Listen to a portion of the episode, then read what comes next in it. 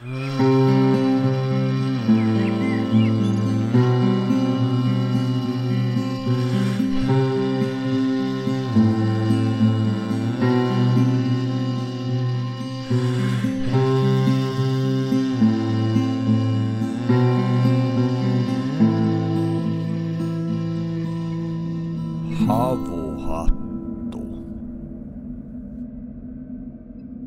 tämän jakson teille tarjoaa Kääpä Biotech.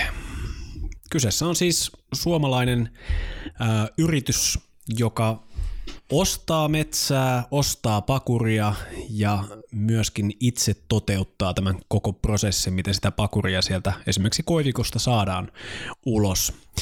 Eli luomusertifioidut ympit, jotka voi itse porata sinne koivuun, tai sitten heillä on myös ympäyspalvelu, jolla he voivat tulla tekemään tämän puolestasi.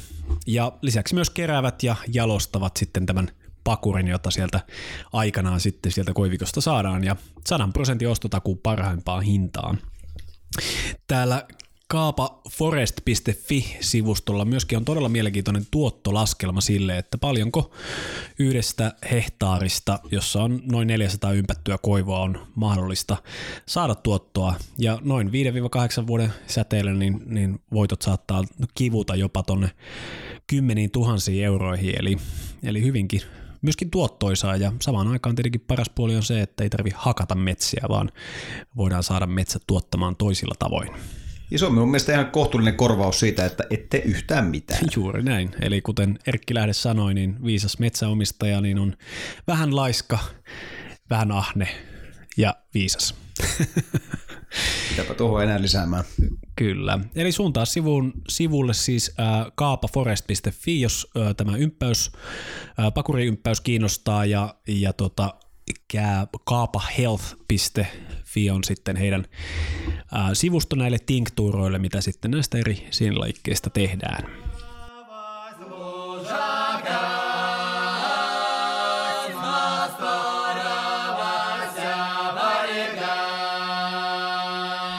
Havuhattu podcast.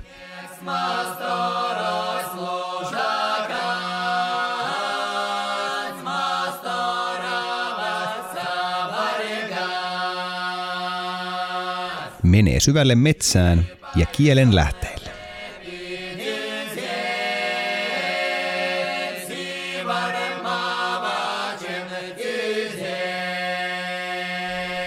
Minä olen Otto Kronqvist.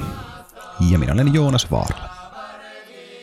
Tervetuloa havuiselle matkalle luonnon ääreen. Ja tervetuloa myöskin Havuattu podcastin lähetykseen Janne Sarkivi. Kiitos.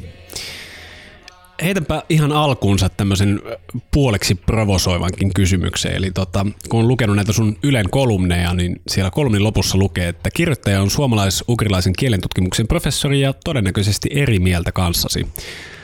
Miksi näin? No koska mulle on kaikkein tärkeimpiä arvoja ö, itsenäisyys ja riippumattomuus ja sitoutumattomuus. Ö, ja tota, mä aivan oikeasti ajattelen niin, että olen eri mieltä sekä oikeistolaisten että vasemmistolaisten että vihreiden, että feministien, että anarkistien, että fasistien kanssa, vaikka olen kaikkien kanssa jostain samaa mieltä. Kuulostaa hyvin havuhattumaiselta lähe- lähestymistavalta. Mulla on eri mieltä, mutta ehkä rakennetaan siltoja myös monenlaisten eri näkökulmien välillä. Uh, Mutta joo, tosi, tosi mielenkiintoista, että tavat sitä noin ton niinku itsenäisyyden ö, kautta. Eli, eli eikö se olekin vähän niin, että niinku, näinä aikoina tämmöinen niinku itsenäisen ajattelun muodostaminen ö, vaatii aika paljon vaivaa. Et me, meillä on aikamoisessa ristipommituksessa jatkuvasti, että niinku erilaiset ihmiset tuntuu haluavan saada sut tai mut niinku ajattelemaan tietyllä tavalla. Sun, sun täytyy valita näistä dogmeista nyt joku. Niin, jota- ikään jota kuin, niinku mulla ainakin on vähän semmoinen fiilis. Mitä sä oot mieltä? On mullakin sama fiilis, mutta mä en ole aivan varma, että onko se fiilis totta. Minusta tuntuu, että tuo sosiaalisen median kaikukammio vahvistaa ö, niin paljon semmoisia ikään kuin äärimmäisiä ääniä, että ihmisille tulee sellainen mielikuva, että ö, ihmiset jotenkin keskimäärin ajattelisivat äärimmäisesti, mutta eihän se pidä paikkaansa, että kysymys on siitä, että me elämme näiden algoritmien ö, orjuudessa, että ne algoritmit vahvistavat juuri näitä tällaisia ö, tunteisiin vetoavia ja äärimmäisiä mielipiteitä. Mä oon paljon sitä miettinyt tuolla somessa, että jos sinne, tai myöskin kolumnistina, että tota, jos mä haluan kirjoittaa sellaisen kolumnin, joka saa niin kuin 20 000 jakoa ja hirveästi peukutusta, niin se on loppujen lopuksi aika helppoa, että, että tota pitää valita joku tämmöinen yleisesti suosittu vihollinen ja sitten emotionaalisesti sanoa jotain siitä. Eli siis tämmöinen, että häpeä Juha Sipilä ja eroa, tämän tyyppinen sanoma – mutta, mutta en tietenkään halua kirjoittaa semmoista, koska mä, mä en oikeastaan ole sitä mieltä, että, että, tota, että pääministerien täytyisi niin erota, vaikka en siis tykkää pääministereistä, en tykkää nykyisestä pääministeristä ja en tykännyt edellisestä, enkä sitä edellisestä, enkä sitä edellisestä, mutta, mutta en ole sitä mieltä, että heidän pitäisi nyt erota. He, heillä on ihan demokraattinen legitimiteetti, että siitä vaan. Niin, onko tuossa lopulta hirveästi eroa niin kuin algoritmien ja, ja tuota, sanotaanko vaikka mm, iltapäivälehtien lööppien välillä, että eikö ne kuitenkin toimi suurin piirtein aika samalla logiikalla, että kärjiset asiat niin nostetaan et, et, esiin ja ajatellaan, että ne, ne myy, ne, ne, ne saa huomiota. Joo, totta kai, mutta että onhan siinä se ero, että ö, iltapäivälehden lööpit laatii ammattijournalisti, eli sosiaalisen median aika – eroaa iltapäivälehtien ajasta sillä tavalla, että aikaisemmin on maassa ollut sanan vapaus, mutta julkaisun monopoli. Ja sanan saavat saaneet kuuluviin ainoastaan ne, joilla on ollut esimerkiksi sanomalehti tai radiokanava tai jotakin tämän tyyppistä. Se vaatii valtavasti rahaa ja infraa mutta nythän maassa on paitsi sananvapaus, niin myös julkaisun vapaus. Meillä on aika paljon tällaisia esimerkiksi poliitikkoja, jotka ovat nousseet huomattaviin asemiin itse asiassa aivan tyhjästä, niin kuin nyt vaikka Jussi Halla-aho on tällainen, että hän ei olisi tässä iltapäivälehtimaailmassa koskaan noussut merkittäväksi poliittiseksi hahmoksi. Hän on tehnyt sen oikeastaan kokonaan niin kuin netin avulla. Ja näitähän nyt sitten tulee joka vaaleissa. Eikö juuri nyt kunnallisvaaleissa nousi tämä Minja Koskela, joka on tällainen niin kuin taitava sosiaalisen median käyttäjä, että hänelläkään ei ollut varmaan mitään tällaista ikään kuin syvää puoluebeissiä, että paikallisyht, niin kuin paikallisosasto olisi nostanut sieltä, vaan hän vaan niin kuin Instagramissa – hyvin kehystetyillä storeilla ja juuri, juuri tällaisilla sanomilla, jotka sosiaalisessa mediassa tuota, ö, menee hyvin läpi, niin sai paljon kannatusta. Hmm. No sä oot tehnyt pitkän uran yliopistolla ja, ja tuota, olet tehnyt ihan niin kuin siis kunnon perustutkimusta, mutta sen lisäksi sä oot ollut aika näkyvä hahmo myös suomalaisessa mediassa. Sä, sä, oot, sä oot ottanut kantaa ja osallistunut erilaisiin keskusteluohjelmiin ja kirjoittanut kolumneja, niin minkä takia sä oot kokenut tämän tärkeäksi? Tai kuitenkaan kauhean monet tutkijat ei kuitenkaan tee tätä. Niin, mä en oikein tiedä, onko mä edes kokenut sitä tärkeäksi alun perin vai onko nyt vaan käynyt niin. Mä ö, usein ajattelen, että – tai että kun on tällainen sanonta, että sitä saa mitä tilaa, niin minusta se ei ole niin, vaan minusta se on niin, että saa sitä, mitä sattuu saamaan, tilasi sitä tai ei. Onko se sattumaa? Se ehkä tarkempi. no siis, mä olen mediassa minusta lähinnä kahdesta syystä, joista ensimmäinen on se, että – silloin kun mä olin opiskelija, niin mä rupesin tienaamaan rahaa kirjoittamalla lehtiin juttuja.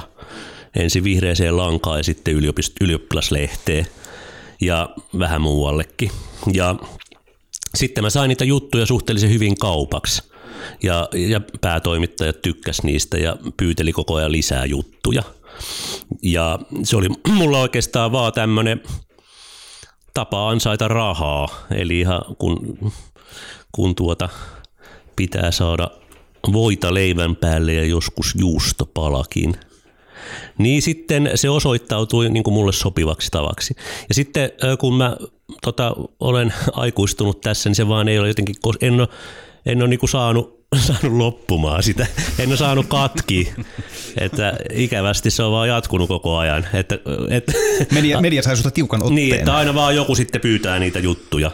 Ja nyt sitten kun mä oon jo tavallaan ehdollistunut tekemään niitä juttuja, niin sitten niitä tulee jo liikaakin.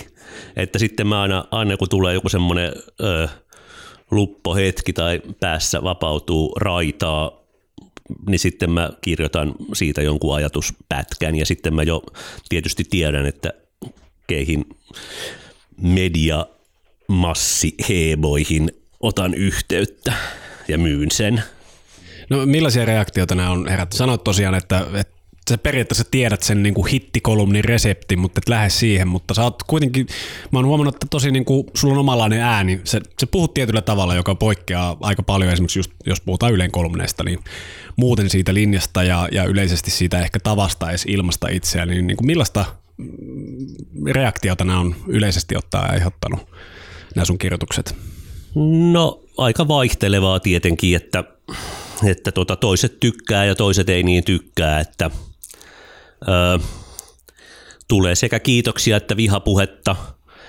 Kiitoksia tulee ehkä enemmän kuitenkin mulle, öö, mutta se vähän riippuu. On semmoisia tiettyjä asioita, mistä tietää sitten kyllä saavansa vihaa ja, öö, ja tuota halveksuntaa. Ja sepä onkin sellainen hankala kohta, kun pitää kuitenkin yrittää koota itsensä ja säilyttää se oma integriteettinsä ja kirjoittaa niistä siitä huolimatta, jos siltä tuntuu.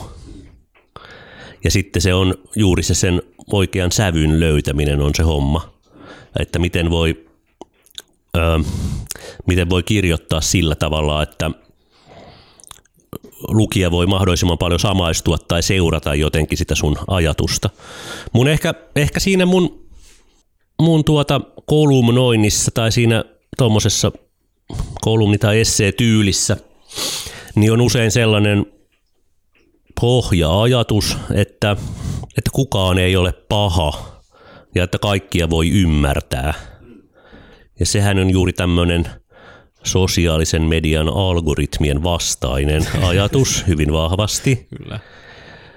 Ja Mulla on aina niin, että jos joku ihminen sanoo jotain ihan älytöntä, on vaikka ö, natsi tai kommunisti tai kovasti rokotevastainen tai joku, niin mulle ensimmäisenä aina tulee mieleen tällainen kysymys, että onpa mielenkiintoista, että kerro lisää. Että annetaanpas ton ihmisen puhua, että toihan on tosi mielenkiintoista, että toi mm-hmm. on noin eri mieltä kuin kaikki muut. Mm-hmm.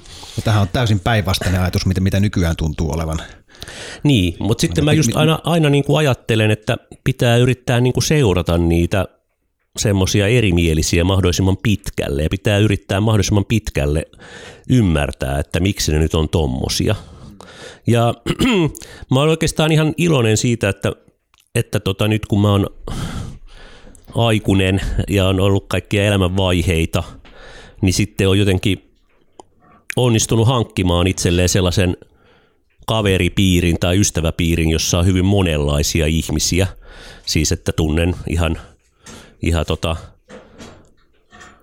herätyskristittyjä ja erittäin vasemmistolaisia ja erittäin tämmöisiä ekohippityyppisiä ja tunnen kyllä fasisteja ja natsejakin tunnen ja ihan mukavia, mukavia ihmisiä on kaikkialla, kiinnostavia ihmisiä on kaikkialla. Vastaväite tuohon on se, että ajatellaan, että tietyt ideologiat on, on niin, niin kuin pahoja ja saastaisia ja, ja historian kirjojen sivuilla verien tahraamia, että, että niille ei pitäisi antaa enää laisinkaan suun vuoroa eikä, eikä, eikä mediasekunteja. E, ja niin, mit, mit, mitä sä tähän vastaisit? Näin sitä sanotaan, mutta minusta se on niin, että ideologiat on sattumanvaraisia. Minusta se on niin, että me olemme aina paljon enemmän ympäristömme tuote kuin on ympäristömme ja aikamme tuote paljon enemmän kuin oman ajattelumme tuote. Ja hyvin monet sellaiset asiat, joita me pidetään hyvin arkisina ja tavallisina tässä meidän ajassa ja meidän ajattelussa on sellaisia, jotka vaikkapa sadan vuoden takaisesta tai sadan vuoden kuluttua tulevasta maailmasta katsottuna tai sitten vaikkapa Intiasta tai Papualta katsottuna ovat niin kuin äärimmäisen ekstreemejä. Minusta tässä suomalaisessa yhteiskunnassa on monia tämmöisiä aivan ekstreemejä piirteitä, joita pidetään ö, niin kuin hyvin, hyvin niin kuin tavallisina. Sellaisia ei, ei tajuta ollenkaan sitä sen ö, ekstreemin mittaluokkaa – samaan aikaan monet sellaiset ajatukset, jotka jossain toisessa maassa ovat hyvin tavallisia, niin niitä pidetään sitten Suomessa hyvin ekstreemeinä. Mä olen juuri ajatellut tässä yhteydessä, tai tätä voisi havainnollistaa juuri mainitsemalla vielä Jussi halla uudelleen, kun tunnen hänet siis samasta tohtorikoulusta, jossa opiskelimme kielitieteen tohtorikoulussa ja tuota, Jussihan on, tai siitä hän on kirjoitettu paljon ja kaikilla on siitä joku mielipide – mutta kovin usein en ole nähnyt esitettävän sitä ajatusta, että hän on kuitenkin viettänyt niin kuin nuoruutensa formatiivisia vuosia ö, Ukrainassa. Ja minusta Ukrainassa niin kuin lähes joka jantteri, joka baarissa ajattelee suurin piirtein samalla tavalla kuin Jussi halla ihan riippumatta siitä, että onko hän niinku oikeistolainen vai vasemmistolainen. niin sillä Overtonin ikkuna on vähän eri. Niin. Tämä, Eli mikä nää, on sallittua niin, sanoa, että niin nämä ajatukset, leveämpi. joita nyt sitten Suomessa moni on sitä mieltä, että hän on vaarallinen ekstremisti ja fasisti ja tällaista ja näin. Mutta sitten kuitenkin siellä Ukrainassa, jossa Jussi nuoruuttaan on viettänyt, niin siellähän siis – varmasti suurin osa väestöstä on sitten suomalaisella mittakaavalla fasisteja, joko, joko venäläisiä fasisteja tai ukrainalaisia fasisteja. Tällaisia niin kuin etnona, etnonationalisteja niin sanotusti. Kyllä, kyllä. Ja ylipäänsä Itä-Euroopassa on hyvin tavallista olla etnonationalisti. Esimerkiksi Virossa, Virossakin minusta tuntuu, että suurin osa väestöstä on jonkinlaisia etnonationalisteja eikä siinä ole mitään sen kummallisempaa. Mutta sitten tässä suomalaisessa kontekstissa se on äärettömän ekstreemiä. Mutta sitten mm, sen sijaan harva ajattelee esimerkiksi, että tällaiset hahmot, niin kuin nyt vaikka Sanna Marin tai Matti Vanhanen, ovat niin kuin globaalissa mielessä äärettömän ekstreemejä, että he ovat niin kuin pääministerejä ja sitten kun heidän – ympärilleen syntyy jokin skandaali, niin se on tämän tyyppinen, että onko Matti saanut muutamalla tuhannella eurolla ilmaisia lautoja. että onko häntä, onko häntä lahjottu muutamalla tuhannella eurolla ilmaisia lautoja. Että, äh, meillä on tällaisia valtioita, niin kuin esimerkiksi naapurimaamme Venäjä, jossa äh, johtaja on eräiden arvioiden mukaan maailman rikkain mies – Hänelle oli nyt rakennettu sitten 1,2 miljardia euroa maksanut palatsi Gelenjikiin Mustanmeren rannalle. Venäjällä siis ihan valtion lahju, tapa lahjuksena, aina. Näin, lahjuksena mm, näin erilaiset liikeyritykset. Mm. Ja se on niin venäläisten mielestä varmaan enimmäkseen ihan ihan normaalia.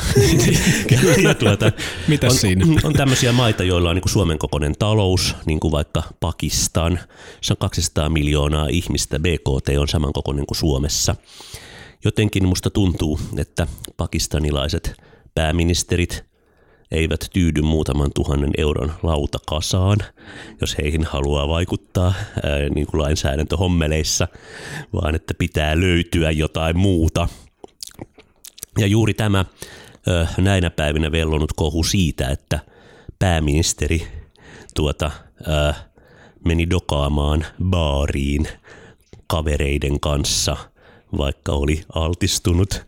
Se on niin ekstreemi asia. Sitä on, niin, on mahdotonta kuvitella, että esimerkiksi Saksassa tai Venäjällä tai Ranskassa voisi olla sellainen tilanne, että pääministeri tosta noin vaan lähtee dokailemaan kavereiden kanssa jonnekin yökerhoon, varmaan melko mitättömien turvatoimien myötä. No sitten se pääministeri on tietysti selvästi ollut aika kännissä, kun ei se ole jaksanut katella niitä kännyköitä, jotka se on jättänyt johonkin arikkaan. Siis sehän on hyvin, hyvin niin kuin sellaista ekstreemiä ja erikoista. Pääministeri niin tavallinen opiskelija, bossi siinä. Mm. siis tämä nimenomaan tämä tällainen tavallisuuden ihannointi ja tavallisuuden kulttuuri, mikä Suomessa vallitsee. Matti Vanhanen oli aikoinaan tosiaan äärimmäisen suosittu pääministeri. Ja se hänen suosionsa varmasti perustui siihen, että että hän, hän oli niin tavallinen kuin ihminen voi olla. Mm-hmm, kyllä, siinä ei harmaa mit, hän oli, niin, joo, hän oli niin, niin harmaa ja niin tavallaan tylsä kuin mm. ihminen vaan ikinä voi olla. Ja siksi häntä juuri ihailtiin ja siksi hän juuri, juuri saavutti tämän johtajan aseman. on vaikea kuvitella, että esimerkiksi Yhdysvalloissa tai Venäjällä tai edes Saksassa tai Ranskassa Matti Vanhasen kaltainen henkilö nousisi johtoon. Hän on, hän on yhtä ekstreemi johtaja minusta globaalissa mielessä kuin Talibanit tai, tai Pohjois-Korean kimit hän on samalla tavalla ekstreemi, mutta, to, mutta, paremmalla, Toi... mutta paremmalla tavalla. Aivan. Maailman mittakaavassa. Niin. Huh, näin ajankohtaisia teemoja ei ole varmaan ikinä ehkä havuhatussa käsitelty, että ihan viime viikkojen uutisia jopa me ollaan yleensä jossain vuosituhansien takana tai, tai tota, tota, metsässä. Mutta tosi mielenkiintoista, koska tämä on, on itse asiassa teemoja, mitä mä oon myös aika paljon miettinyt ja just sitä suomalaisen niin kuin tavallisuuden ää, ihannetta, mikä meillä vallitsee ja, ja tavallaan sitä semmoista yksinkertaista kauneutta, mitä on siinä, että me odotetaan oikeastaan kansanedustajilta ainoastaan, että he on suurin piirtein järkeviä, tavallisia ja käyttäytyvät niin kuin kutakuinkin arvokkaasti. Eli me ei odoteta, että he on ikään kuin aristokraatteja, jotain elittiä, jotka niin kuin Britanniassa esimerkiksi pääsääntöisesti on. Eikä me toisaalta myöskään haluttaisi, että ne on ihan semmoisia niin tukkijätkä-tyyppejä, vaan, vaan niin kuin jotain siltä väliltä. Ja tämä on, tämä on mun mielestä mielenkiintoinen niin psykologinen piirre. Mä mietin, että liittyisiköhän se ehkä siihen, että Suomessa on kuitenkin ollut verinen sisällissota sen lisäksi on ollut niin kuin oikeistokapina, on ollut vasemmistokapina ja kaikkia siltä väliltä. Ja ehkä on, olisiko se niin, että suomalaiset on pikkasen kyllästyneitä niihin kapinoihin. Ja sille, että voitaisiko me vaan nyt ihan niin kuin tavallisesti hoidella näitä asioita yhdessä ja välttää niin kuin tämmöisiä ikään kuin kumpaakaan suuntaan äärimmäisyyksiin menemistä. Mitä sä olisit tästä mieltä? No joo, musta tuntuu, että se pääsyy siihen suomalaiseen egalitarismiin on kuitenkin ehkä se tota, 1800-luvun suomenkielisen väestön ö, luonne, että kun siinä suomenkielisessä väestössä tuohon aikaan, niin ö, luokkaerot on olleet kuitenkin aika pienet.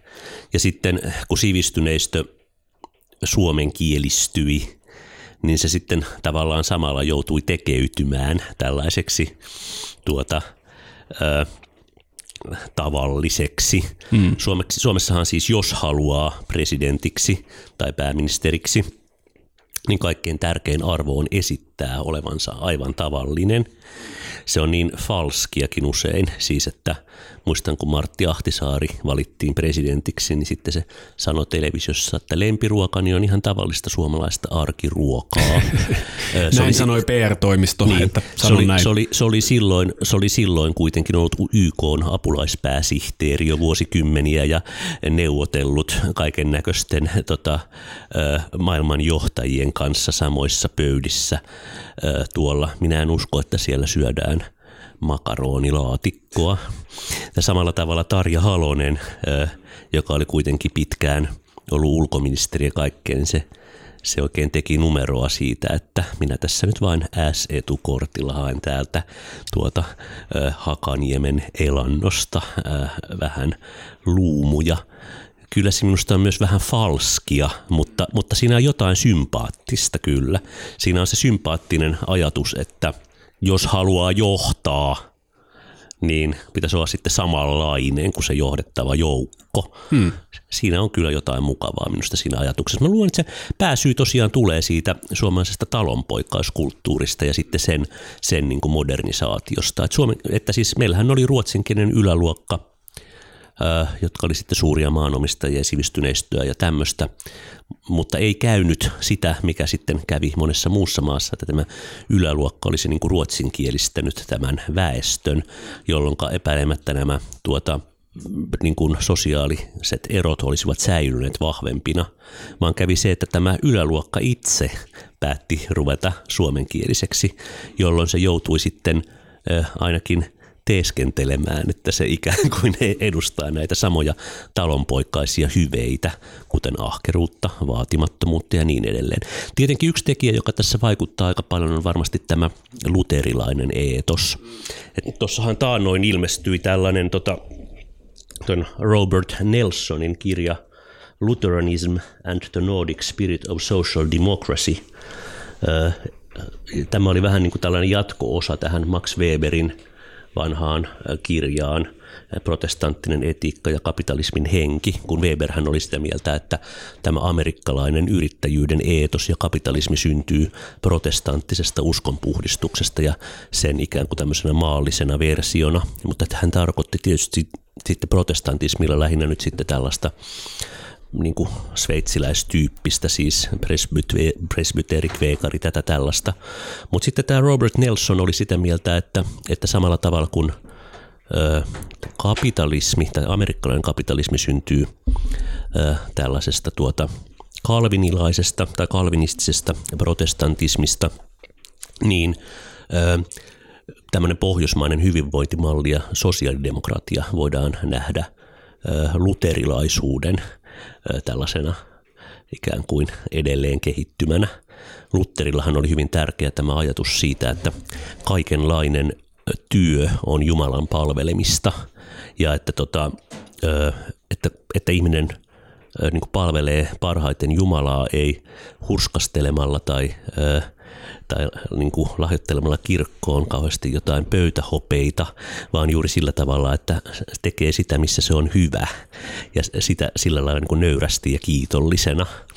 Ja minusta tuntuu, että tämä henki oli jossain määrin omaksuttu kuitenkin siellä 1800-luvun suomalaisen talonpoikaiston keskuudessa, vaikka sielläkin oli tietysti hyvin paljon kaikenlaista, että kyllähän siellä oli siis näitä juutaskäkriäisiä ja, ja tuota, tämä tuota, sitten sosialismin aatteet, kun ne tulivat, ne myös saavuttivat paljon kannatusta siellä, mutta se oli toisaalta sitten ehkä sellainen tilanne, jossa oltiin siirtymässä talonpoikaisyhteiskunnasta industrialismiin ja sen vanhan järjestelmän niin kuin pohja sheikkasi jo aika lailla. Sitten, siitä tuli sitten näitä 1918 levottomuuksia, mutta niitähän oli, tai vastaaviahan oli tietenkin ympäri maailmaa, että eihän Suomi ole tässä suinkaan yksin. Ehkä Suomen kansallisota oli kuitenkin – tavallista verisempi. Sitä ei koskaan tajutakaan, miten verinen se oli, kun se kesti vain kolme kuukautta oikeastaan. Siinä kuoli kuitenkin lähes kaksi kertaa niin paljon ihmisiä kuin talvisodassa, joka myös kesti kolme kuukautta. E-, erityisen paljon onnistuivat suomalaiset tappamaan toisiaan.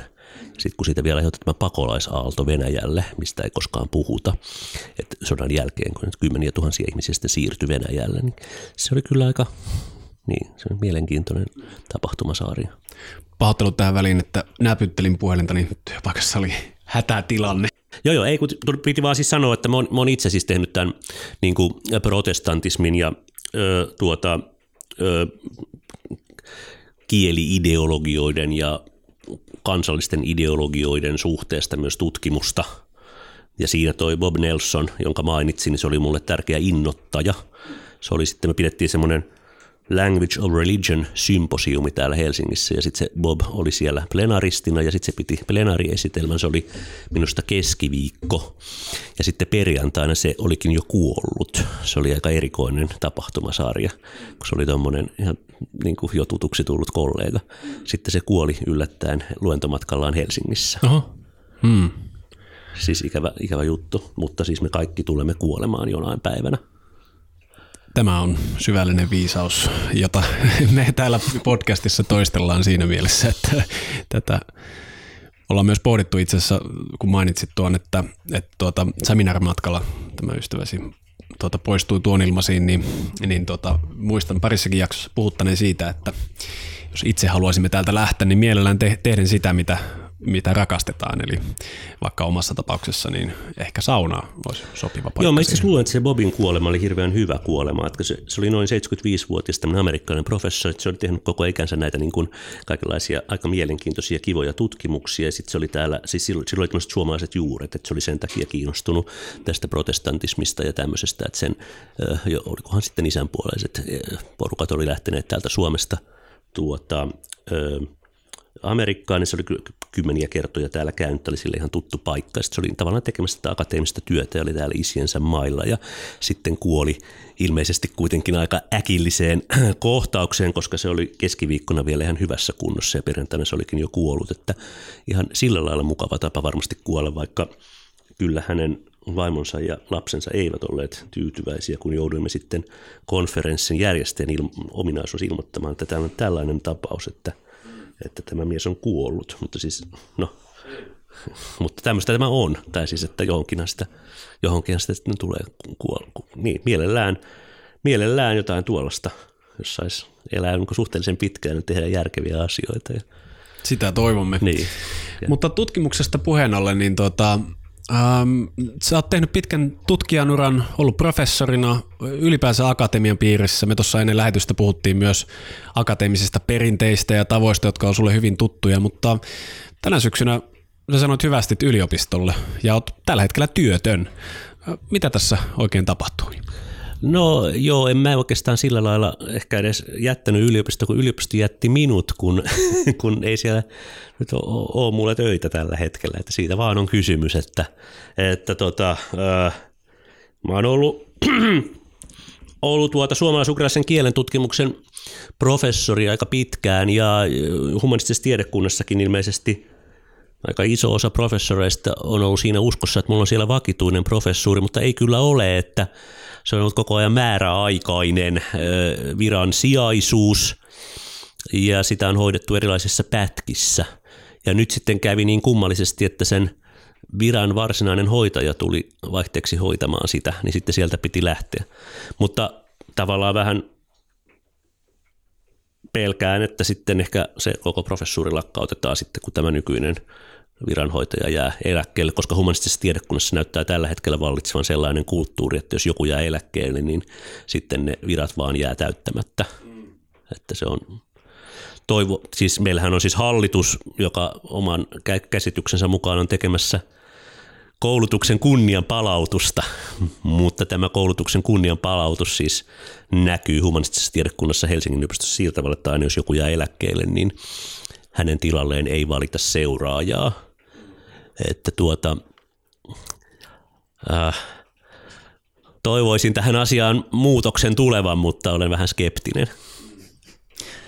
No me tuossa sun kanssa ennen kuin laitettiin mikit päälle, niin juteltiin vähän tuosta Kuolajärven saamelaiskulttuurista ja, ja saamelaiskulttuurista ylipäätään niillä alueilla ja, ja vähän tuosta äh, kielestä, jota, jota he ovat siellä puhuneet ja, ja sä olet tutkinut tällaisia niin kuolleita kieliä muun muassa väitöskirjasi olet tehnyt kuolleiden suomalais-ukilaisten kielten jäljistä venäjän kielen pohjoisessa murteessa, niin kerrotko hieman, että miten kuollutta kieltä lähdetään tutkimaan? Mitä, mitä erilaisia menetelmiä on lähestyä tällaista kieltä, mitä ei enää kukaan puhu? Joo, no se tietysti riippuu ihan siitä kontekstista, että jos nyt puhutaan konkreettisesti vaikkapa siitä Kuolajärven saamesta, joka on ikään kuin sun – tuota, kotikontujesi vanha kieli, niin siitähän on tällaisia rudimentaarisia kirjallisia lähteitä olemassa, että niitä voi vähän katsella. Esimerkiksi Lönnruut on pannut muistiin Kuolejärven saamelaisia joikuja, ja niitä muutamia muitakin tunnetaan, tällaisia tekstikatkelmia, mutta niitä on tietysti niin vähän, että niistä ei voi tietää kauhean paljon. No sitten se on niin kuin ensimmäinen tämmöinen lähde, että jos on jotain kirjallista, niin sitä pitää sitten huolellisesti analysoida ja vertailla olemassa oleviin kieliin. Jos nyt on vaikkapa saamea, niin sehän on sillä lailla helppo teema, kun eläviä saamelaiskieliä on paljon ja sitten sitä materiaalia voi verrata niihin. Mutta sitten, jos on sellainen tilanne, niin kuin nyt vaikka siellä Pohjois-Venäjällä, jossa kirjallisia lähteitä käytännössä ei ole, niin sitten sitä tutkimusta voi tehdä siis sen nyt siellä läsnä olevan venäjän kielen murteen sanastoa tutkimalla ja sen muita piirteitä tutkimalla, kuten siis tällaisia fonemaattisia ja syntaktisia eli rakenteellisia ja äänteellisiä piirteitä tutkimalla. Ja sitten erittäin tärkeä lähde sen muinaiskielen sanastoon on tietysti paikan nimistö, kun paikan nimistö yleensä tuppaa olemaan sellainen, joka säilyy sitten, jos kieli vaihtuu, niin kuin tätäkin podcastia tässä nyt tehdään täällä Sipoossa, niin tämähän on hyvä esimerkki, kun tämä Sipo on nyt ö, Pohjois-Sipo, missä olemme nyt on ehkä, ehkä, ehkä jo enemmän suomenkielinen kuin ruotsinkielinen. Paikan nimet ovat kaikki ruotsinkielisiä, mutta sitten jos katsomme tätä Sipoon vanhaa ruotsinkielistä nimistöä – syvemmälti, niin havaitsemme, että sielläkin on aika paljon tällaisia nimiä, jotka ovat alun perin sitten jonkinlaisesta itämeren suomalaisesta kielimuodosta ajalta ennen kuin ruotsin kieli levisi tänne. Niin sitten esimerkiksi tämän aineiston pohjalta voisimme sitten tutkia niitä, että minkälaisia olivat Uudenmaan alueella puhutut ö, suomen kielen variantit ö, ennen kuin ruotsin kieli levisi tänne 1300-1400-luvulla. Mm-hmm. Joo, tässähän me ollaan niin kuin monellakin perusteella voidaan sanoa, että tämä Sipon seutu ja tämä Sipojoki Laakso, missä, missä tätä räntäistä sadepäivää tänäänkin vietetään, niin, niin on tämmöistä aika muinaista seutua. Se, mitä mä oon paljon miettinyt, on se, kun itseä kiinnostaa tämä meidän ikään kuin tämän alueen ihmisten alkuperä ja myöskin tämän alueen ihmisten kielten alkuperä. Niin kun sä oot tutkinut kieliä, niin millaisia päätelmiä me ylipäätänsä voidaan tehdä, sanotaanko muinaisesta Itämeren Suomen alueen kulttuureista tämän kielen perusteella? No mehän tiedetään siitä hyvin paljon, eli siinä, siinähän on tietysti siis erilaisia metodeja – ja riippuu tietysti sitten, että mit, mitä me nyt tarkkaan ottaen halutaan tutkia. Eli jos me puhutaan Itämeren suomalaisesta alueesta, niin siinähän on tietysti lähtökohtana nämä olemassa olevat Itämeren suomalaiset kielet ja murteet, joita on sitten laskutavasta riippuen noin kymmenkunta erilaista, siis ö, suurimmat ovat tietysti Suomi ja Viro, mutta sitten tämä suomen kielikin läheisemmässä katsannossa koostuu ainakin nyt kahdesta aivan erityyppisestä kielimuodosta, eli itä- ja länsi murteista, joista sitten itämurret taas limittyy karjalan kieleen, lyydin kieleen, vepsän kieleen, inkeroisen kieleen ja niin edelleen. Sitten tämä viron kieli äh, limittyy eteläviron eli seton kieleen ja sitten liivin kieleen. Ja äh, sitten tuota, äh, näiden kaikkien kielten äh, sanastoa ja taivutusmuotoja rekonstruoimalla on mahdollista rekonstruoida tällainen Itämeren suomalainen kantakieli, jota kutsutaan kanta suomeksi. Se on tällainen imperialistinen, kolonialistinen nimitys. Sitähän voisi kutsua myös esimerkiksi kantaviroksi tai kantavepsäksi, mutta nyt kutsutaan kanta suomeksi jostain syystä. Onko tämä muuten sama kuin tämä, mistä monesti puhutaan proto-juralic? Vai? Ei, ei ole, ei ole. Ah, se on, se on proto-jyralikin, eli kanta-uralin yksi tytärkieli. Aivan. Eli tämä kanta-urali on sitten jakaantunut noin – yhdeksään tytärkieleen, jotka voidaan rekonstruoida. Ja ne ovat sitten kanta Suomi, kanta Saame, kanta Mordva, kanta Mari, kanta Permi, kanta tuota, Unkari, kanta Mansi, kanta Hanti ja kanta Samojedi. Aivan. Ja nämä... Mistä ajasta? Puhutaanko nyt jotain arviota, mitä on kuullut, että, että, että nyt mennään niin kuin 4000 vuoden taakse? Niin, niin siis nämä, nämä tuota kantakielet, jotka voidaan rekonstruoida näiden nykyisin olemassa olevien kielten niin kuin aineiston perusteilla, joita on siis nämä edellä mainitut yhdeksän kappaletta.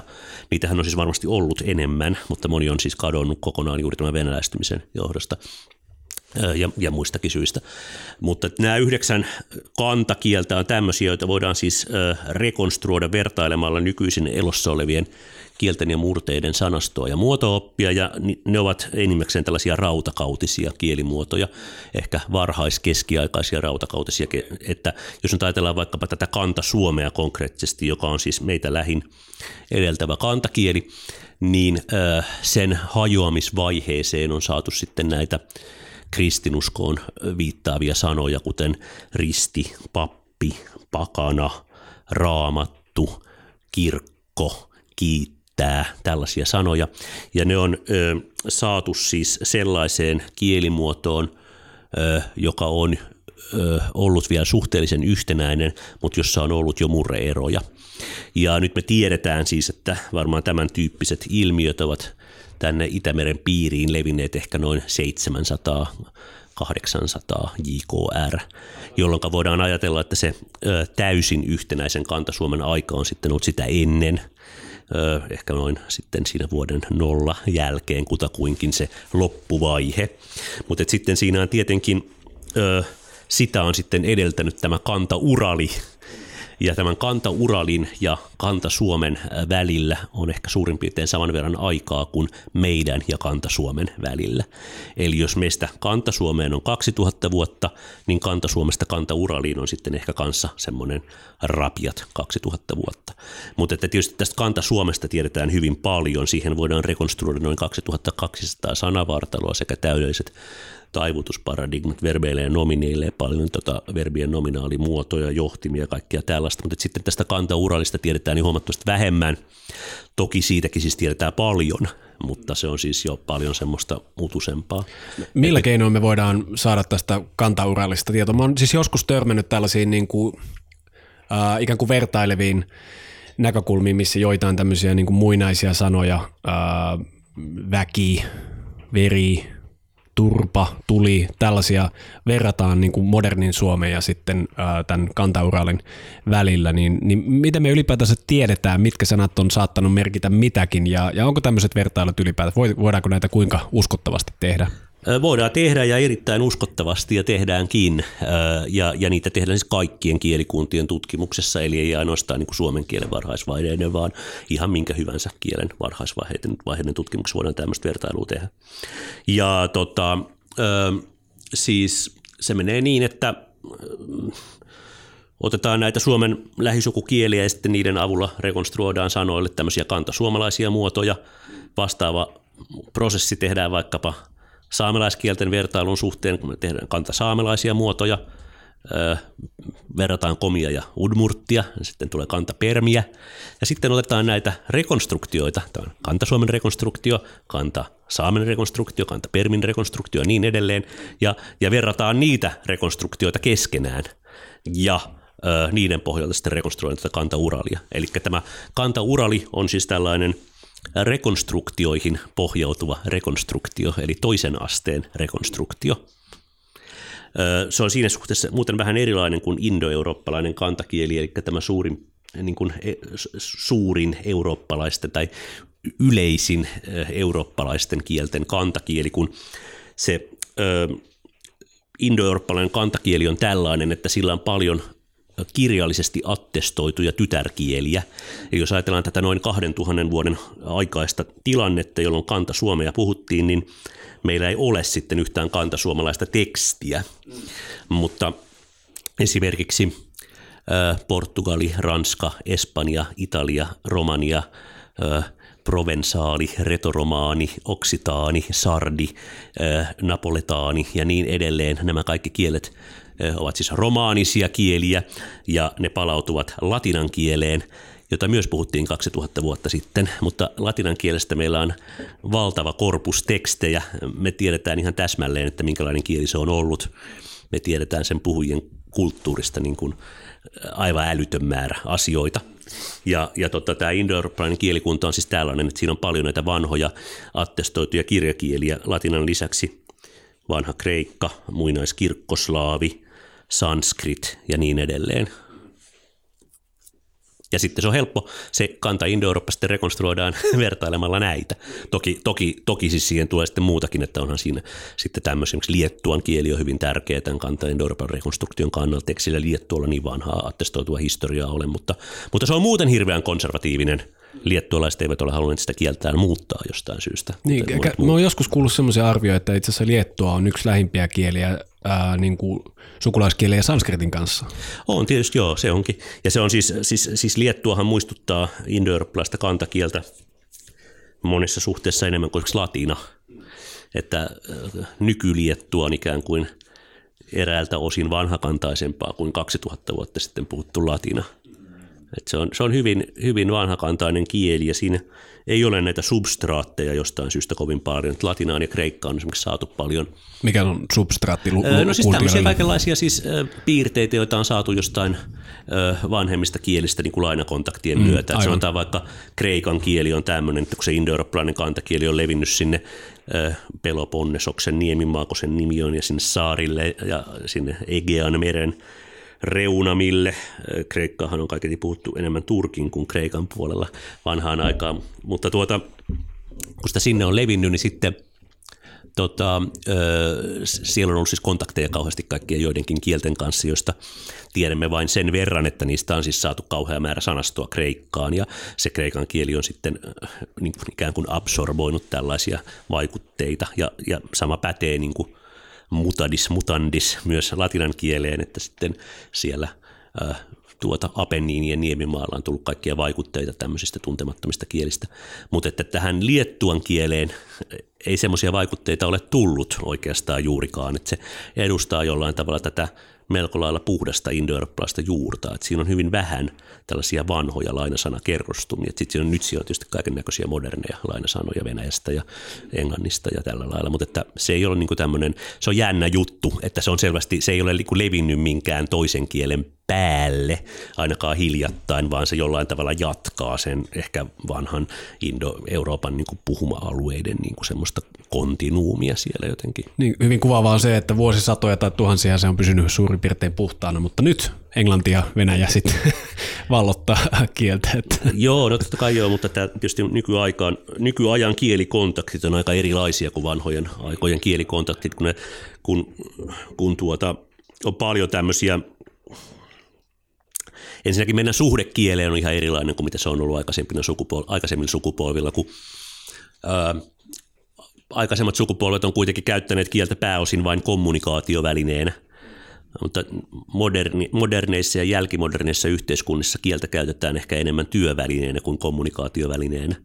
Et se, se on niin kuin su, suurin osa Suomenkin työvoimasta on tällaista, että se ei oikeastaan tee mitään muuta kuin ahmii kieltä ja tuottaa lisää kieltä. Kyllä, ja myös vallan välineillä Joo, luodaan tietynlaisia niin sanotusti diskursseja, jotka määrittää meidän käyttäytymistä myös. Joo, että se on mielenkiintoista ajatella, että Suomen, mm. Suomen tosiaan tätä niin kuin työikäistä väestöä, joka on 2,5 miljoonaa ihmistä on vissiin työllisiä, tai onko se näin vähän enemmän kuin kolmisen miljoonaa ihmistä on työllisiä, ei siis lapsia eikä eläkeläisiä eikä työttömiä, kuten minä, vaan, vaan, tota, vaan siis niin kuin, Identiteetti sekin työllinen. Niin, niin tota, Veronmaksaja. Työ, työ, työllisissä on siis, onko 70 000 alkutuotannon harjoittajaa, eli jonkinlaista niin maanviljelijää tai karjanhoitajaa tai poronhoitajaa tai kalastajaa. Niiden määrä on tippunut niin kuin muutamaan prosenttiin sadassa vuodessa. Vuonna 1917 noin kolme neljäsosaa suomalaisista oli alkutuotannon harjoittajia tai heidän perhekuntaansa.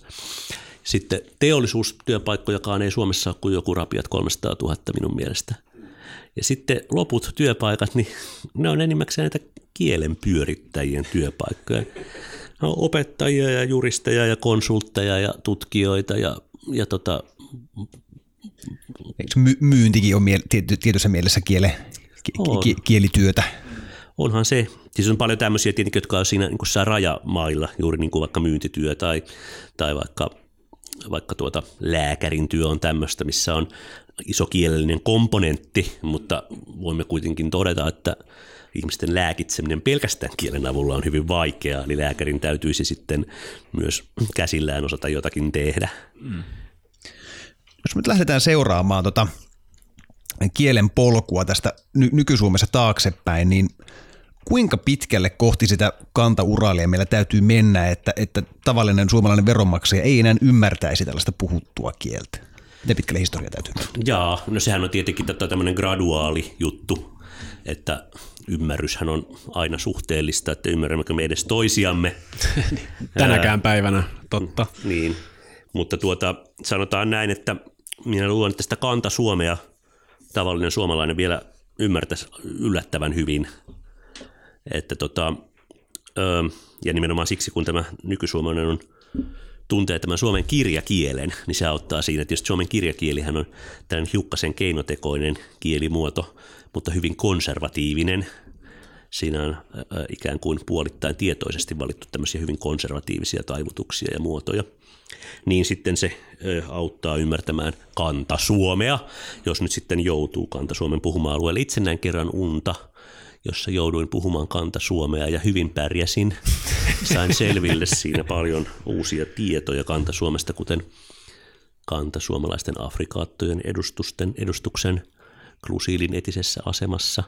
Ja ajattelin siinä heti, että – Nämä on tosi tärkeitä tietoja. Ja Lankesitko kenties loveen tässä? Ei, ei, ei, ei, ei ollut mitään, mutta muistan siinä unessa sen ajatuksen, että tämä hito on hyvä, että mä saan nyt kysyttyä nämä, mitä mä oon aina halunnut kysyä, että miten nämä tällaiset, tällaiset sanat, niin kuin vaikka petäjä ja putki ja tämmöiset on kuulunut kanta. Ne oli sitten petsöä ja putkö ja tämmöisiä. Mä olin, mä olin tosi tyytyväinen, että joo, tämä kyllä, kun antakaa putskö, niin on petsö ja putskö, näin, näin ne meni. Ja sitten mä ajattelin, oi hitto, että tämä kyllä vahvistaa – vahvistaa näitä teorioita, mutta sitten kun heräsin, niin huomasin, että se olikin vain unta. miten tämän laitan nyt lähdeviitteeksi? niin kuin lähdeviite, että tämä paljastettiin minulle unessa, niin sehän on mitä uskottavin. Niin, se oli sillä lailla sitten vähän ikävä homma, että ei sitä voinut, voinut tuota oikein käyttää tällaisena verifikaatiometodina. Tosin tiedän kyllä akateemisia tekstejä, että ainakin tämmöinen meemi kiertää verkossa, että ihan on käyttänyt varmaan 1800-luvulta tai jotain, mutta This was revealed to me in a dream oli ihan niin kuin oikea lähdeviite, eli ilmeisesti tätä kuitenkin harjoitetaan. Itse asiassa sinänsä... Jos, bens, niin. Mikä se on bentseenin molekyylin rakennehan on tällainen unessa saatu tieto – Kyllä, ja Joo. muutenkin niin kuin muuntuneissa ikään kuin tajunnan tiloissa, että ihmiset, tieteilijät on saattanut Joo. olla kuolemanlähikokemus tai, tai joidenkin psykedeellisten aineiden vaikutuksen alaisena. Esimerkiksi Francis Crick ilmeisesti taisi paljastaa vanhoilla päivillään, että hän keksi tämän DNAn kaksoiskierre rakenteen juuri tällaisessa tilassa. Eli, ah, okay, joo. Mm.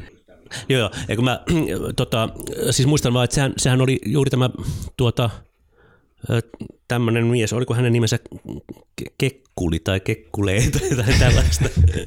se on hauska nimi, ei se varmaan ollut Kekkuli, mutta Mä toivon, että hänen nimensä oli ollut, olisi ollut Kekkuli. Tuo.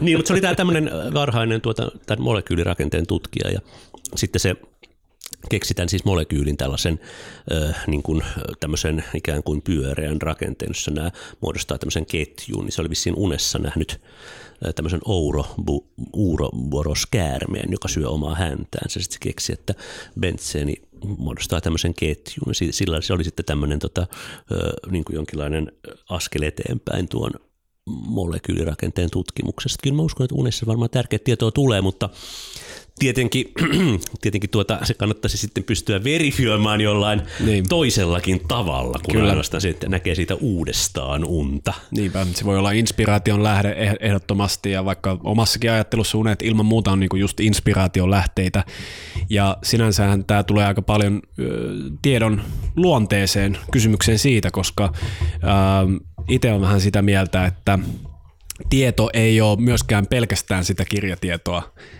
Eli tota, siinä on myös kyse siitä, että tuntee sen tiedon, ikään tuntee kehossaan. Jopa, jopa semmoinen yksi, yksi niin kuin tämmöinen, sanotaanko, mm, joogassa yleisesti käytetty tämmöinen jopa maksimi on se, että ää, että tuota, tieto on vain huhua, kunnes tunnet sen kehossasi.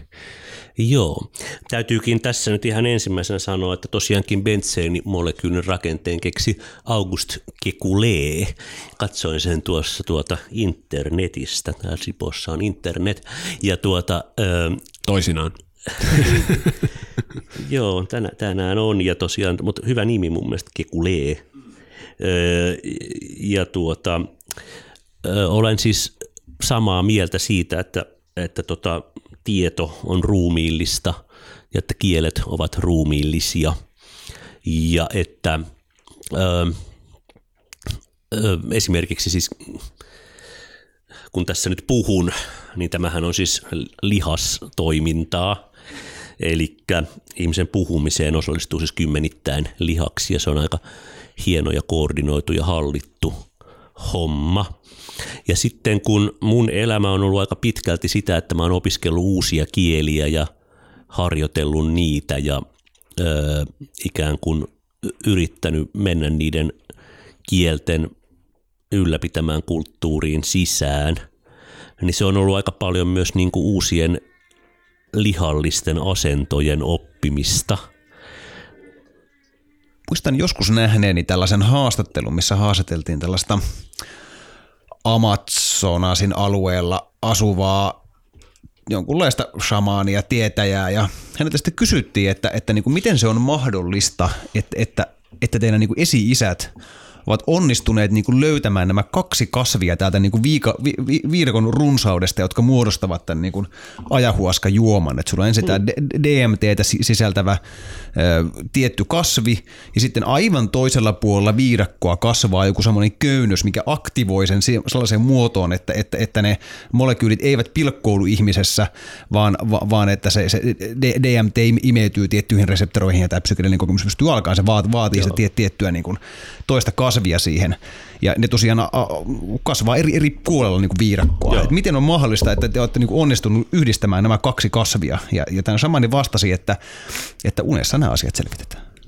Joo, näinhän se on. Joo, un, un, unta pidetään tämmöisenä tärkeänä lähteenä monissa tota, kulttuurissa. Hei, tuli mieleen tämmöinen mahdollisuus, että kun sä kävit tuossa ulkona ja syntyi tämmöinen luonnollinen taukopaikka tähän näin, niin käyttekö te täällä Sipoossa pissalla?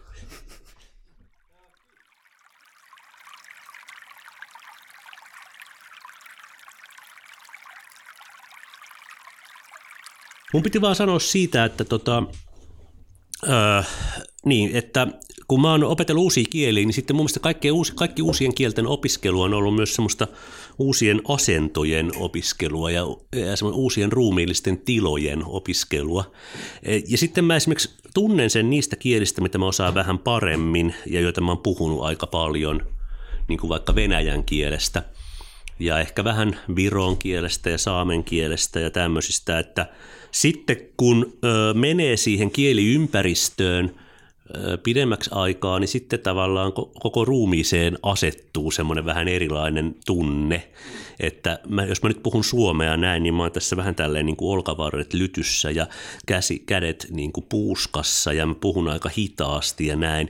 Mutta itse asiassa, jos mä puhun venäjää, niin mä huidon enemmän käsillä ja mä niin kuin heilutan enemmän vartaloa ja mä oon enemmän takakenossa ja kaikkea. Ja, ja mä käytän tietysti suustakin myös ihan eri lihaksi. Venäjähän puhutaan paljon taaempana kuin suomea. Ja sitten mä opiskelin aikuisena arabiaa niin kuin nelikymppisenä mä, tai meille muutti kotiin tuommoinen turvapaikanhakija asumaan ja se asui sitten neljä ja puoli vuotta mun entisessä työhuoneessa ja sitten mä puhuin sen kanssa arabiaa joka päivä. Mä opin sen sitten puhuu semmoista Irakin puhearabiaa ja sitten mä löysin niin kuin ruumista ihan kaikki uusia lihaksia, kun mä en ollut aikaisemmin tiennyt, että mä osaan sanoa vaikka aa, aa, tai a, a, a. Ja nyt, nyt mä osaan ihan helposti sanoa a. Mutta se oli mulle niin kuin tavallaan uusi taito alun perin. Ja, ää, ja tota, se oli kiva niin kuin löytää, että tälleenkin voi sanoa. nyt, nyt jäi kiinnostamaan noista, mitä, mitä heitit esimerkiksi noista kielistä, niin mi, mi, millä, millä tavalla Pohjois-Saamen puhuminen vaikuttaa sun ru, ruumiin asentoihin? No Pohjois-Saameahan pitää puhua sillä lailla just ö, ehkä vähän niin kuin silleen just silleen leveässä haara-asennossa yläruumista heiluttaen silleen ehkä vähän niin kuin, tässä? No jotenkin tällä lailla, tällä lailla vähän heiluu näin. Ja sitten joku, joku lause sieltä vielä pohjois-suomeksi. No, mukaan mukaan tiedä, että mä otan alkaa teko, teko tai makar, makar takkar fysiikkalas äh, almanusta sakullasi. Että, ta, mutta koitokke kalta tieduskelle aippas ääralakan ta, äh, sämekielä takkar äh, takkar äh, fysiikalas haaleta ja tilliko. Siis jotenkin tällä tavalla, se on eri, erilainen, se, siis se tietenkin on mm, erilainen. Mm. Kaikki kielet on. Mä nyt oikein, tai siis mä saan kyllä puhua hyvin saamia, mutta nyt voisi pitänyt vähän tuossa lämmitellä ensin. Aina pitää, pitää pari minsaa vähän lämmitellä, palautella kieltä mieleen. Mähän on nyt viime aikoina, kun, tai nyt öö, oikeastaan ainoa niin semmoinen vakituinen työ, mikä mulla on tällä hetkellä, on se, että mä oon Tromsan yliopistossa semmoinen ylimääräinen professori tai luennoitsija, jonka opetuskieli on just saame, mutta se on 20 prosenttinen työ, että mun pitäisi tehdä niin joka, joka viikko yksi, tun, yksi päivä töitä Tromsan yliopistoon, mutta se ei tietenkään mene ihan niin. Sen lisäksi, että, että kieli vaikuttaa tuohon niin kuin fyysiseen olemukseen, niin sä oot myös puhunut sitä, että esimerkiksi venäjän kielen puhuminen aiheuttaa sulla sen, että sä alat ajattelemaan myös venäläisiä ajatuksia. Niin, totta kai osittain joo. Ei se, ei se siis ole niin semmoinen täysin semmoinen jyrkkä se raja, että kyllä mä venäjää tai saameakin puhuessani koen olevani minä itse.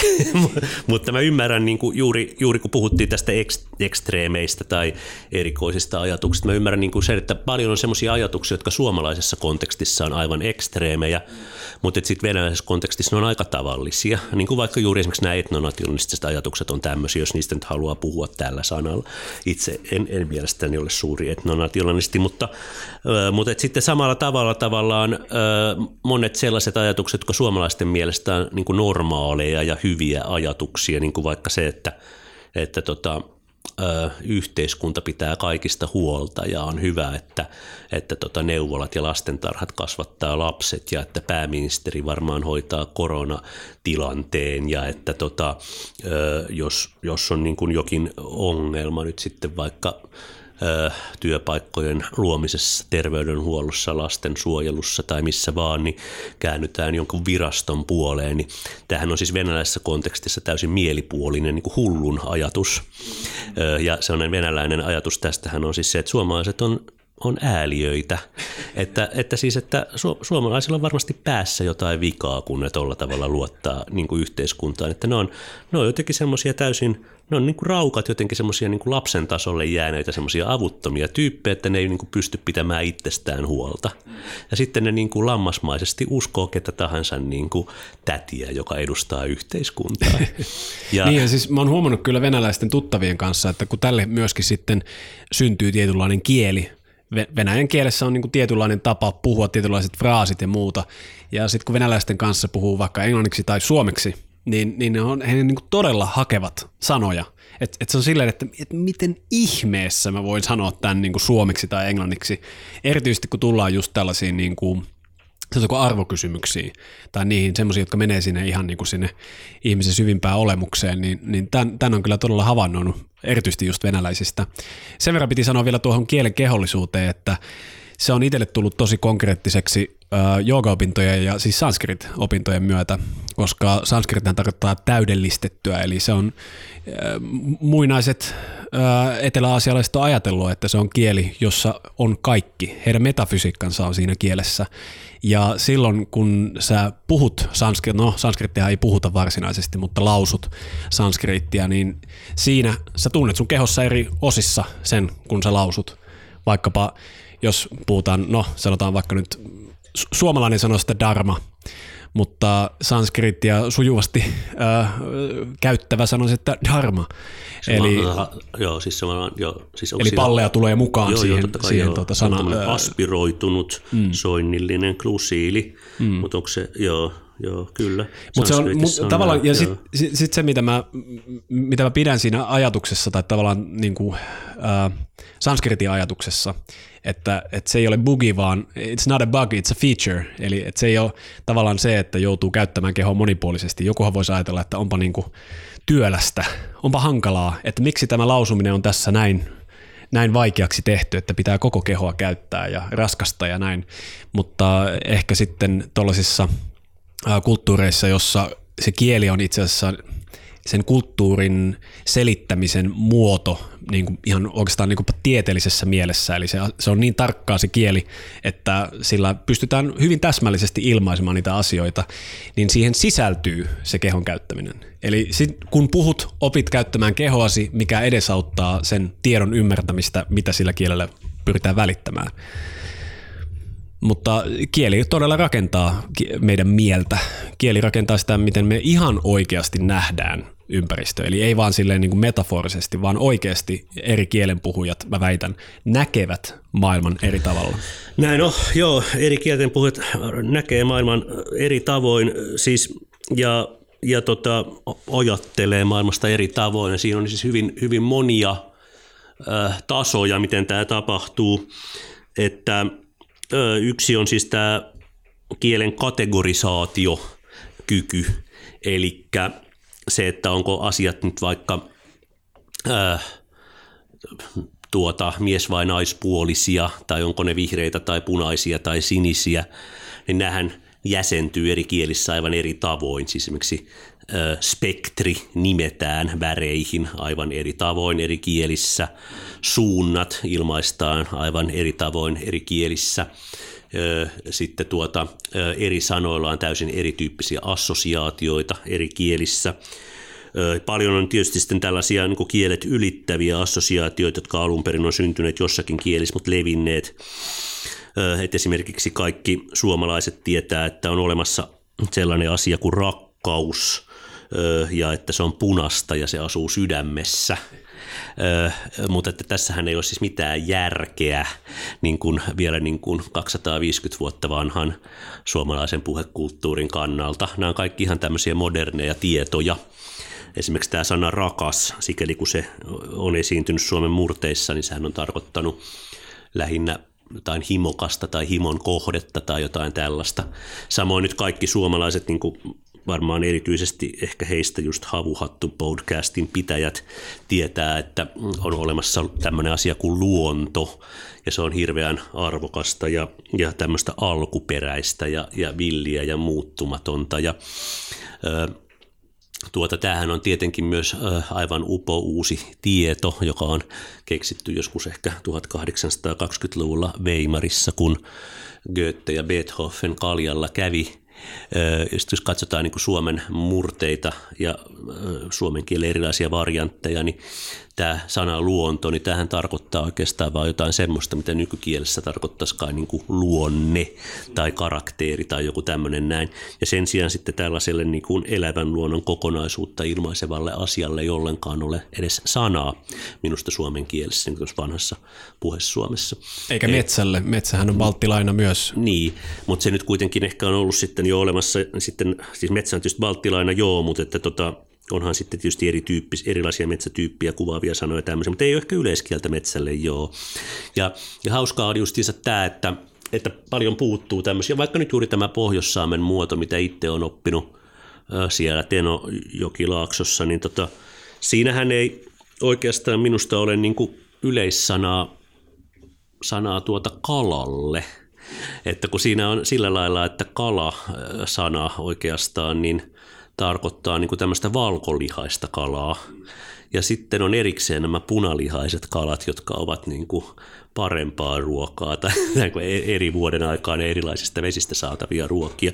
Mutta sitten onko siinä sitten semmoista yleisnimitystä, joka käsittäisi kaikki kalat? Ei taida olla.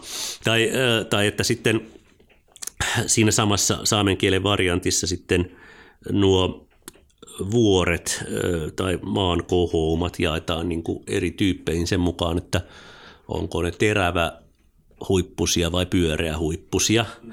Mutta että mikä sana sitten olisi hyvä semmoinen, että jos on sekä terävä että pyöreä huippuset, tai siis silleen, että ei ehkä ole. Mm. Että se, ja, ja tällä lailla näin, että kieli kategorisoi asioita tällä lailla.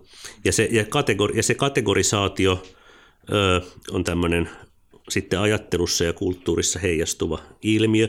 Ja sitten tietysti tosiaan nämä assosiaatiot. Assosiaatioistahan suuri osa on ihan täysin sattumavaraisia, niin kuin vaikka esimerkiksi se, että sanat on toistensa riimisanoja. Se on niin kuin tämmöisen sitten puhekulttuurin ja vitsailun ja, tota, ja tota, tämmöisen niin kuin ihan ytimessä, että voi tehdä lauluja ja mietelmiä ja ajatuksia, mutta että ne on ihan ihan sattumavaraisia yhteyksiä periaatteessa. Hmm. Että... Tu- tuohon mä ehkä haluan jopa hiukkasen haastaa tuota näkemystä ja tämä me voitaisiin kyllä tehdä tuolla löylyosion puolella. Eli jos siis jäi kutkuttamaan ihan hirveästi ja haluaisit kuulla tämän meidän löylyosion, niin suuntaa tuonne meidän verkkosivulle havuhattu.fi kautta liity ja sieltä sitten ää, pientä ää, summaa vastaan pääset tukemaan podcastia ja sitten myös kuulemaan tämän löylyosion. Joo, meillä oli hieman hank- hankaluuksia miettiä, että mistä kohtaa tämä laitetaan poikki, koska tämä keskustelu soljuu niin, niin tällaisena yhtenä kokonaisuutena, että tekee vähän pahaa, pahaa laittaa tämä nyt kahteen osaan, mutta jatketaan nyt, nyt kuitenkin tällä perinteisellä menetelmällä. Kiitos siis teille, jotka jäätte tälle pysäkille ja ensi kertaan. Näkemiin kuulemiin.